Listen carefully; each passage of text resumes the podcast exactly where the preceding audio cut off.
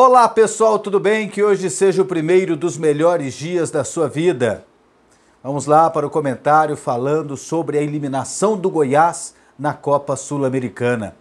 Estamos para o YouTube e também para os principais agregadores de podcast. Pois é, estou aderindo aqui à modernidade. Um abraço para você e muito obrigado a quem está me assistindo ou estão ou então aos que estão ouvindo. Muito obrigado aí pela preferência. Pois é, vamos falar sobre a eliminação do Goiás na Copa Sul-Americana. Perdeu duas vezes para o Sol de América pelo placar de 1 a 0 lá no Paraguai e jogando aqui no Brasil, jogando em Goiânia no Estádio Olímpico. Para mim foi uma surpresa muito grande. Até porque o Sol de América é um time pequeno do Paraguai. É um time centenário, que já conquistou duas vezes o campeonato nacional, já frequentou durante muitos anos a segunda divisão, estava apenas na sua quinta, e está né, na sua quinta edição de Copa Sul-Americana, e o Goiás na sua oitava edição de Copa Sul-Americana. Então, o Sol de América, para mim, uma equipe inferior tecnicamente, inferior financeiramente, estruturalmente falando, em relação à equipe do, do Goiás. Tem uma torcida pequena, é um time pequeno, lá da Grande Assunção. Então, por isso tudo, por esse contexto todo, eu imaginava que o Goiás era favorito e acreditava nisso, até pela qualidade dos seus jogadores, por exemplo, por ter um goleiro como o Tadeu, ter um jogador, por exemplo, como o Léo Senna, experiente em Campeonato Brasileiro, o Gilberto Júnior, que não participou do último jogo, mas que faz parte do time, por ter um Rafael Moura, é, por ter é, o Vitor Andrade, que é bom jogador, por ter o técnico Ney Franco, pela estrutura, por tudo, por todo o contexto, eu imaginava que o Goiás pelo menos fosse vencer em casa e que isso faria a diferença na hora da classificação é, para a próxima fase da Copa Sul-Americana. Acabou que o Goiás perdeu lá, não jogou nada no primeiro jogo. No segundo jogo, no primeiro tempo, também não jogou nada, entregou um gol. Menino lá no, no meio-campo, o Figueira, acabou perdendo uma bola, deram sequência na jogada. Tadeu cometeu pênalti e do pênalti saiu o gol do Novik e o Sol de América fez 1 a 0. No segundo tempo, precisando fazer três gols, o Goiás correu atrás mas a equipe do Sol de América, assim como antes de ter feito o gol, estava se segurando lá atrás, estava administrando o resultado. Ganharam um gol, aí falaram, agora ficou melhor para nós. A gente estava administrando um 0 a 0 agora a gente administra 1 a 0 e o Goiás vai precisar fazer três. Então ficou muito cômodo para eles. E até pelo fato de estarem se defendendo bastante, se encolhendo no seu campo de defesa, o Goiás atacou mais e levou perigo em algumas jogadas e constituiu o goleiro do time paraguaio, Centurion, como o melhor jogador em campo. No Goiás, no segundo tempo, o Goiás jogou melhor, mas não o suficiente para balançar a rede pelo menos uma vez. Pelo menos para dizer que daria conta de fazer gol no Sol de América. Acredito que a eliminação ela é vergonhosa para o Goiás por todo o investimento que o clube tem Está de parabéns a equipe do Sol de América pela garra, por ter se classificado, por ter sido estratégica, por ter jogado é, de forma inteligente dentro das suas limitações. O Goiás ganhou 300 mil dólares pela participação na primeira fase da Copa América, da Copa Sul-Americana, melhor dizendo, e agora é, acaba perdendo a oportunidade. O Sol de América vai ganhar, o Goiás ganharia se passasse 375 mil dólares. Seria o quê?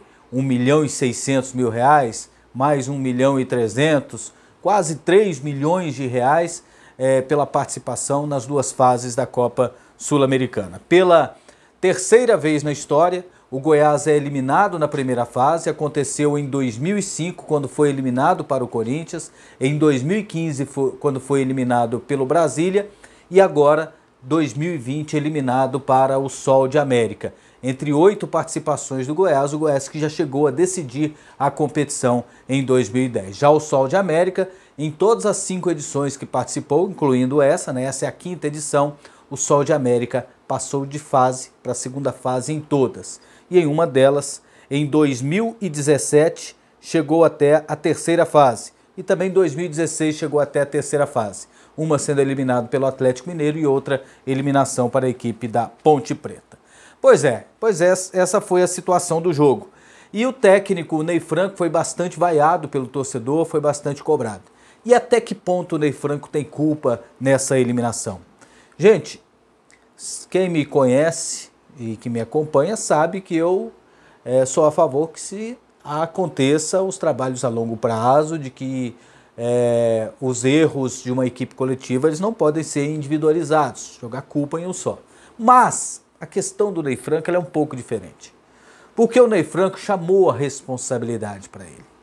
Dia desses, depois de um jogo do Campeonato Goiano, ele disse que o planejamento era para nesse primeiro nessa primeira etapa para os jogos das competições eliminatórias que o Goiás participa, Copa do Brasil e Copa Sul-Americana.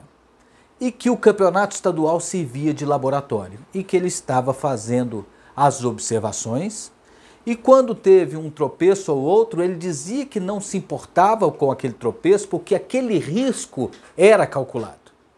E que eles sabiam que poderiam oscilar, mas que na competição eliminatória, Copa do Brasil e Sul-Americana seria diferente. Jogou mal, mas se classificou contra o FAST na primeira fase da Copa do Brasil. Jogou mal e perdeu para o Sol de América jogou mal e perdeu para o Sol de América de novo.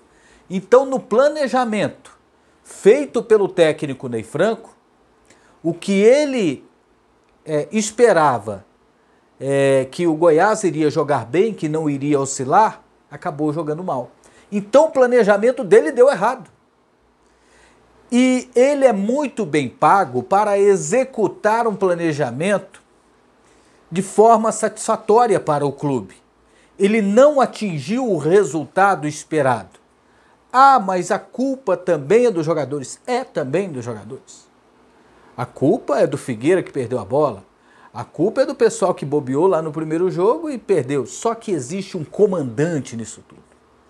Existe a falta de produção do Goiás. A falta de criatividade, de intensidade. E isso passa pelo treinador. Então o Ney Franco é culpado sim pela eliminação na Copa Sul-Americana. E se isso irá custar o seu cargo como treinador, é o Goiás que tem que dizer.